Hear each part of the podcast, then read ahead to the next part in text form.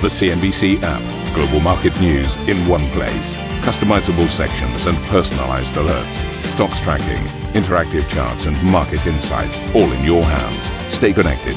Stay informed. Download the CNBC app today. Uh, very warm welcome to this Friday edition of Squawk Box. These are your headlines. Not face to face, but still head to head. President Donald Trump and his Democratic rival Joe Biden trade barbs in separate town hall appearances, once again clashing over the virus response just three weeks ahead of the election. I'm good with masks. I'm okay with masks. I tell people wear masks. But just the other day, they came out with a statement that 85% of the people that wear masks catch it. We missed enormous opportunities and kept saying things that weren't true. It's going to go away by Easter. Don't worry about it. It's going to all when the heat, when the when the summer comes, it's all going to go away like a miracle. He's still saying those things.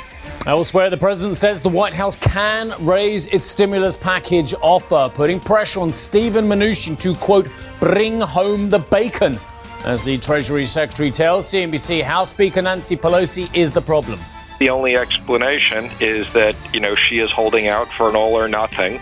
Uh, whether you want to call that politics or something else, it's, it's, it's unfortunate, but we're going to keep trying. ECB President Christine Lagarde tells CNBC that Europe is still in the long grass, saying the central bank has an arsenal of measures ready, while warning the US election is also causing volatility. Is governing our decision uh, making at the moment is uncertainty. So the less there is around, the better we are. And I think that, you know, comes early November, we'll be in a better place uh, on that front of uncertainty that uh, that prevails in the United States. The World Health Organization says COVID drug remdesivir has limited to no effect on coronavirus patients, dealing a blow to one of the most touted treatments recently used by President Trump. And handbags helping LVMH through a tough quarter as leather goods sales rise back into positive territory despite a 7% drop in like for like group sales.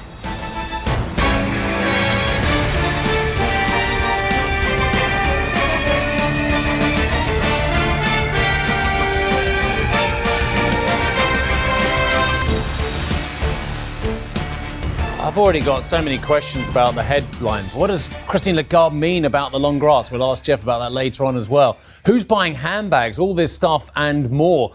But let's first of all get to the presidential debates. No, let me call them town halls, of course, because they were separate uh, occurrences last night. The US President Donald Trump and Democratic rival Joe Biden went kind of head to head last night, but not in the way uh, that was planned. Both candidates held simultaneous town halls nearly 1,200 miles apart uh, instead of face to face debates. Uh, that was scrapped, of course, after the president tested positive for COVID 19.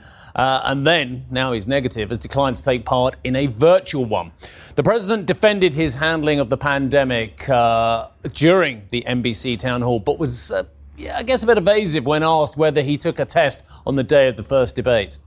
I test quite a bit, and I can tell you that before the debate, which I thought it was a very good debate, and I felt fantastically. I, I was I had no problem before. Did you test the day of the debate? Uh, I don't know. I don't even remember. I test all the time, but I, I can tell you this: uh, after the debate, like I guess a day or so, I think it was Thursday evening, maybe even late Thursday evening. Uh, I tested positive. That's when I first found out well, back it. to the debate, because the debate commission's rules, it was the honor system, would Yeah. be that you would come with a negative test. You say you don't know if you got a test on the day of the debate. I had no problem. Again, the doctors do it. I don't ask them. I, I test all the time, and they. Did you take a test though You- on the day of the you debate? You know, if you ask the doctor, they'll give you a perfect answer. Yeah. But they take a test, and I leave, and I go about so my you, business. did you take a test on the day of the debate? I guess is the Uh, bottom I line. probably did, and I took a test the day before and the day before, and I was always in great shape. And I was in great shape for the debate. And it was only after the debate, like a period of time after the debate, that I said, "That's interesting," and they took a test, and it tested positive. So just to button it up, do you take a test every single day? no, no, but I take a lot of tests. Okay, and you don't know if you took a test the day of the debate. Uh, uh, possibly I did, possibly I didn't. But you know, the doctor has very accurate information. It was great. There were so many great parts of that debate. Actually, uh, hats off to our NBC colleague. Well, speaking to ABC in Philadelphia, also a very good debate. The former Vice President, Mr. Biden, slammed Trump's response to the pandemic, accusing him of hiding the severity of the virus to protect the stock market. The president doesn't wear a mask or makes fun of folks like me when I was wearing a mask for a long time, then, as you know, people say, well, it mustn't be that important. Right, well, let's uh, get a little bit more on some of the big moments of the night. NBC's Alice Barr breaks down those moments with President Donald Trump. A socially distanced showdown tonight with the two presidential candidates answering voters' questions in simultaneous town halls with very different tones. On stage in Miami, President Trump often arguing in fiery exchanges with NBC News' Savannah Guthrie. Joe Biden taking a softer approach in Philadelphia on ABC News with George Stephanopoulos. The pandemic shaping the format and dominating the conversation as coronavirus cases are on the rise again again across the country. It is a presidential responsibility to lead. And he didn't do that. He didn't talk about what needed to be done because he kept worrying, in my view, about the stock market. And we have done an amazing job. And it's rounding the corner, and we have the vaccines coming and we have the therapies coming. The president, two weeks out from his COVID diagnosis, on defense over when he caught it and whether he took a required test before the last presidential debate. And you don't know if you took a test the day of the debate? Uh, uh, possibly I did, possibly I didn't, but. Questions from the audience zeroing in on the economy with millions of Americans still out of work. We've given you the greatest tax cut in the history of our country, greatest regulation cut, equally as important. And we created new levels of jobs that nobody thought was possible. And next year is going to be better than ever before. I will create 18.6 million new jobs, good paying jobs, number one. Number two, and I'll increase the GDP will grow by a trillion dollars more than it would under Trump and 7 million more jobs than under Trump. President Trump, for the first time, committing to a peaceful transfer of power if he were to lose, while still casting doubt on the election results. Will you accept a peaceful transfer? And the answer is yes, I will. But I want it to be an honest election, and so does everybody else. The two men vying for the White House tonight, competing for viewers. They're each hoping to turn into voters. In Washington, Alice Barr, NBC News. Okay, uh, the ECB president, Christine Lagarde, told, it says here, CNBC moderated panel. It, it wasn't. It was Geoff. It was uh, Geoff conducting an IMF panel. Uh, and, uh, well, she talked about the uncertainty and whether it will diminish after the November election. Is governing our decision uh, making at the moment is uncertainty. So the less there is around, the better we are. And I think that, you know, comes early November, we'll be in a better place uh, on that front of uncertainty that, uh, that prevails in the United States. President Trump says he is willing to raise his administration's $1.8 trillion stimulus offer. The comments were met with resistance from top congressional Republicans who have pushed for narrow targeted relief rather than a comprehensive bill. Treasury Secretary Steven Mnuchin told House Speaker Nancy Pelosi that Trump would personally lean on his party to get behind a stimulus deal if it is reached. I don't see any logical reason at this point, with three weeks left to the election, why we can't move forward and agree on the $300 billion that uh, we have left. It's sitting in the Treasury bank account, ready to go. It was money that was appropriated last time. Uh, so I, I guess the only explanation is that you know she is holding out for an all or nothing. Uh, whether you want to call that politics or something else, it's it's it's unfortunate, but we're going to keep trying. IMF Managing Director Kristalina Georgieva says a fiscal support package would be required to ensure an economic recovery. The uh, US economy has two levers monetary policy and fiscal policy. Of course, it is best uh, if they are used together in combination. Uh, we have to recognize that in the first round of action, that was done very effectively. And uh, uh of course, it would be uh, highly desirable that the fiscal lever is also put in place. But we have a way to go with this crisis. Uh, we are going to have that need of using fiscal space, and thank God the United States has fiscal space, uh, not just this month and the next, uh, it will be necessary further down the road. So let's see how quickly it would be deployed, but I have no doubt it will be deployed because it is necessary. Kristalina Georgieva there. Well, let's circle back to the twin debates, Steve, because I think the market very much focused on what they're gleaning from them. And I think one of the big takeaways was that we were spared a, a second debate, that in fact you had these conversations that took place, which indicated you could have had just as much acrimony between the two men, as much interrupting and interjecting as we saw in the first round. But this time around, I think there was a distinct difference in the, the town halls, not just the format, of course, but what was communicated. And Trump was tackling a, a number of issues, uh, for instance, around one of the big conspiracy theory groups. He refused to uh, to talk them down and uh, refute some of the conversations items that they'd raised up in some of the social media blogs. Also uh, expressed skepticism about mask wearing. That one came out in the clip. He uh, also uh, threw some criticism at his, his own FBI director, attacked the legitimacy of the 2020 election. So a lot of different topics really crossing a, a lot of that, that Trump style of just throwing everything at the screen. Whereas when it came to Biden, very much laser focused on the pandemic. That's probably possibly where the Democrats think they can make more mileage in the remaining weeks left before the 3rd of November, Steve. Yeah, there's lots to unpack, and I, I, thought they were both fascinating debates, actually. But the one that's clearly gained the attention stateside is Savannah Guthrie's uh, debate with the president. And I say debate with the president rather than uh, um, questioning, because that's what both Fox News on one side of the political spectrum stateside and the New York Times, which is possibly on the other side of the spectrum, both of them at the top of their editorials have gone in as well. For instance, um, uh, the uh, uh, the Trump town hall, uh, Trump had to debate Guthrie at town hall. So says Fox News. Well, uh, the New York Times pretty much agrees, which is quite extraordinary here. They're getting New York Times and uh, and Fox News agreeing. Trump's combative town hall stands in stark contrast with the Biden event as well.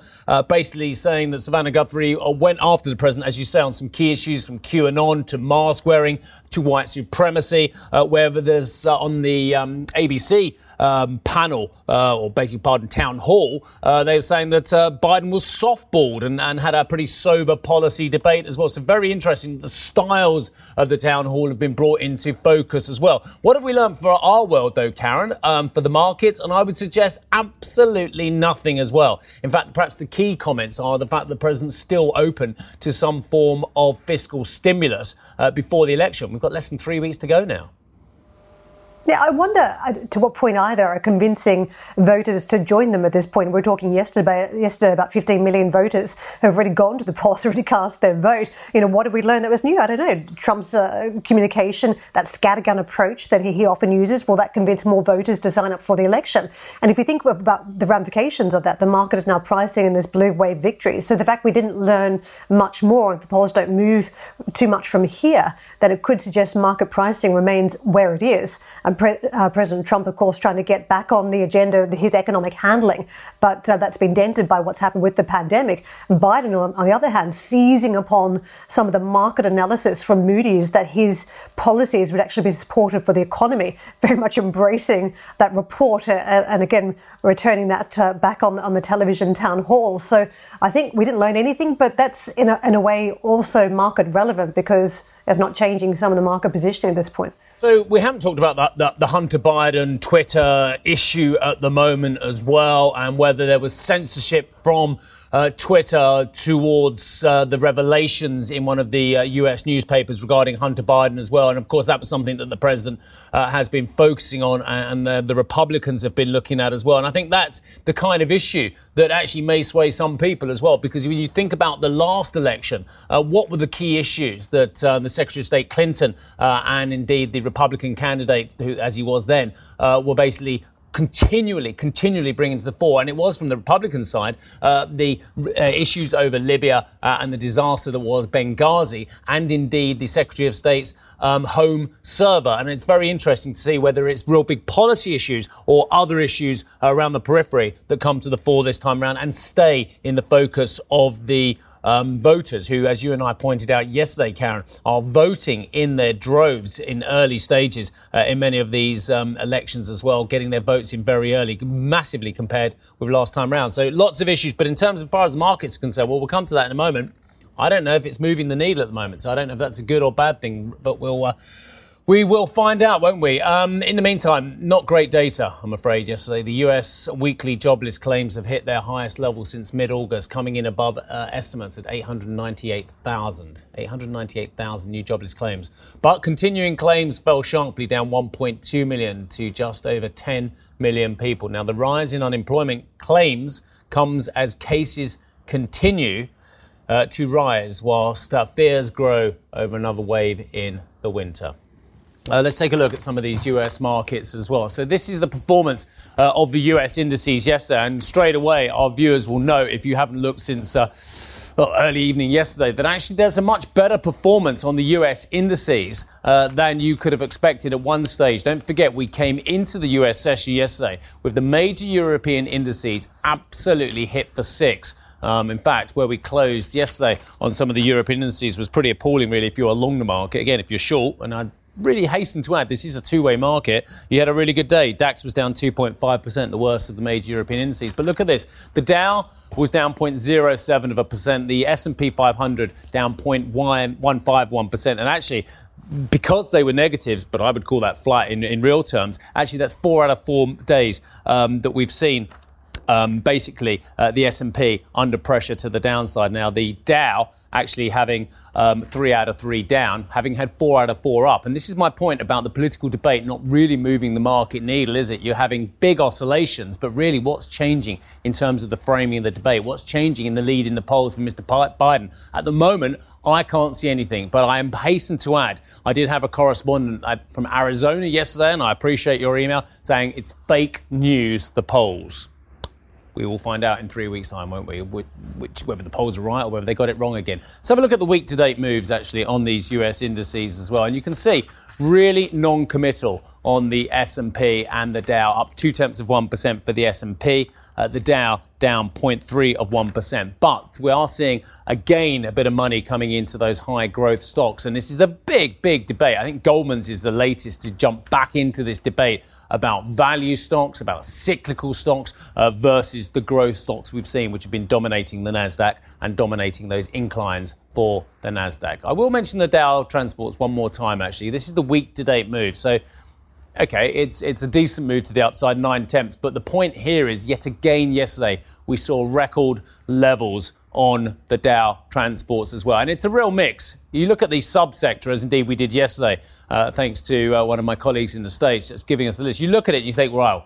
You've got some of those airlines which are absolutely knocked for six there. But against that, you've got some of the transportation companies and the rail companies which are moving more freight than they've ever done in because of you know, the, the, the, way that shopping is now, the way that commerce is, the way that business is, and the and then the splurge we're seeing it online. So it's a very mixed picture, even within the Dow transports as well. But net net, it's taken us to record levels. Okay, these European closes, I mentioned them briefly. They were absolutely atrocious if you were long yesterday. Although the FTSE did, uh, as Karen was pointing out in the show yesterday, it had a much lower uh, trading point at one point, down 2.1, 2.2 at its worst yesterday. Across the board, it was um, real heavy selling uh, on the FTSE, but it managed to claw back above 5,800, 5,832. Uh, but the Xetra DAX, as you can see, down 2.49%. I guess one factor uh, to keep an eye on again on the FTSE is this 130 handle on the uh, FTSE one hub on the beg pardon on the cable pair as well, which is basically being dominated by the rhetoric, the stream of rhetoric we're getting out of both Burley uh, the European Council meeting, and indeed uh, from the British side of these Brexit negotiations. Right, let's have a look at the uh, Asian indices. Hang Seng's making a good move to the upside today, 1% to the good. ASX 100 uh, down 5 tenths. Uh, Shanghai Composite down 2 tenths and the Nikkei down four tenths one percent. I haven't actually got for you the uh, the Kospi up at the moment. I'll get you a print on that as well. I'd be interested to see how day two of the big hit entertainment um, shares are going after that extraordinary rise yesterday, and uh, it was certainly an education for me, Karen, learning a little bit more about BTS. The uh, well, they were a boy group, now they're young men group. Yeah, let's see whether investors are singing to the same tune for a second day, Steve. Uh, meantime, uh, let's push on to what our dear colleague Geoff has been up to yesterday. ECB President Christine Lagarde has hailed the European economic response to the pandemic, telling CNBC moderated IMF panel that the measures put in place have secured the intended response. I look at my own corner uh, to actually see fiscal and monetary policies work together in the same direction and support each other in many ways. Number one. Number two, seeing all 27 European countries decide that they're going to borrow jointly in order to give grants to those most affected by the crisis was also totally unheard of. And I would say that the magnitude of the support that we put in place has actually produced exactly the effects that we intended. In other words, we wanted to stabilize markets, we did that. We wanted to make sure that the risk of fragmentation would totally go away. When I look at the current situation, it is certainly the case. And we especially wanted to make sure that the real economy, you know, the, the, the, the families, the enterprises, small, medium sized, and large ones, would have access to to credit would be able to borrow from banks. And we've put in place huge programs in order to make sure that financing would be available without much restriction.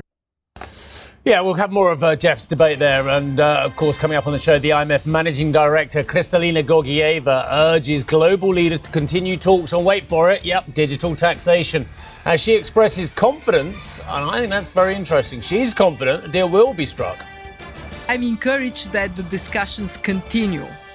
It would be the optimal solution to have digital taxation that is applied universally globally. And uh, let's not give up on getting to this optimal solution.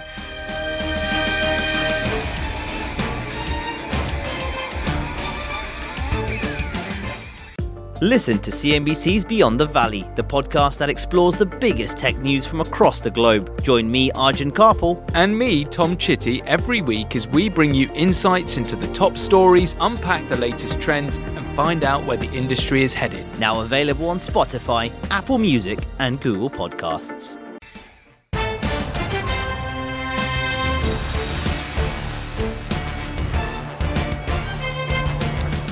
Something I've been trying to drum into you for a long while, and this is concern over bilateral versus multilateral, certainly for those globalists amongst you out there. Now, the chair of the International Vaccine Alliance, Gavi, has warned countries are increasingly, and this is the point, relying on bilateral trade agreements, which often uh, result in heightened tensions and disputes. Now, speaking to Geoff at the CNBC IMF debate on the global economy, and Ngozi Okonjo-Iweala, who incidentally is uh, in the final two to become the new boss of the WTO, uh, called on governments to put their trust back in multilateral institutions.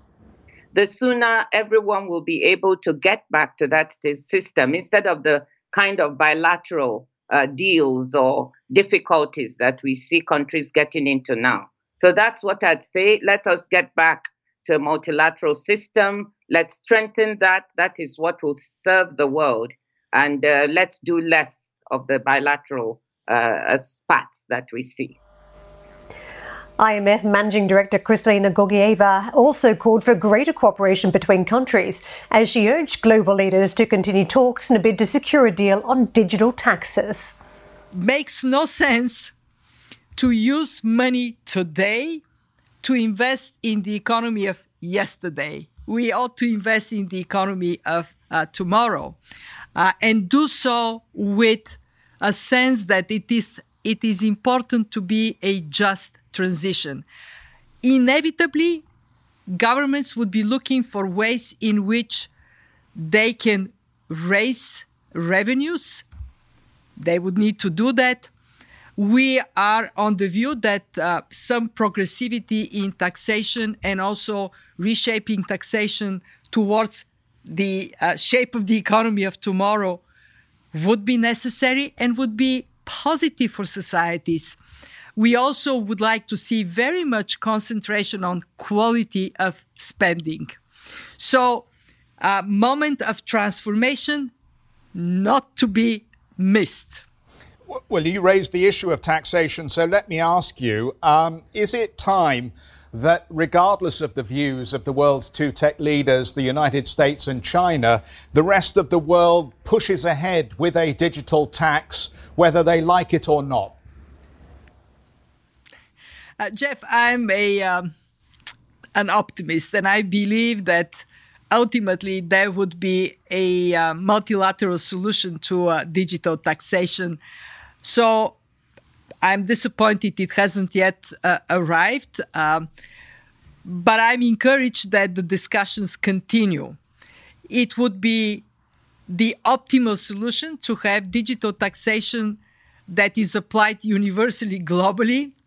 And uh, let's not give up on getting to this optimal solution because indeed, uh, if it doesn't come uh, in a way that is um, internationally uh, accepted, it would come in a piecemeal uh, manner. And uh, we will have to then fix it because it would not be the best solution for the world. Thank you for listening to Squawk Box Europe Express. For more market moving news, you can head to CNBC.com. Or join us again on the show with Geoff Cutmore, Steve Sedgwick, and Karen Tso, weekdays on CNBC.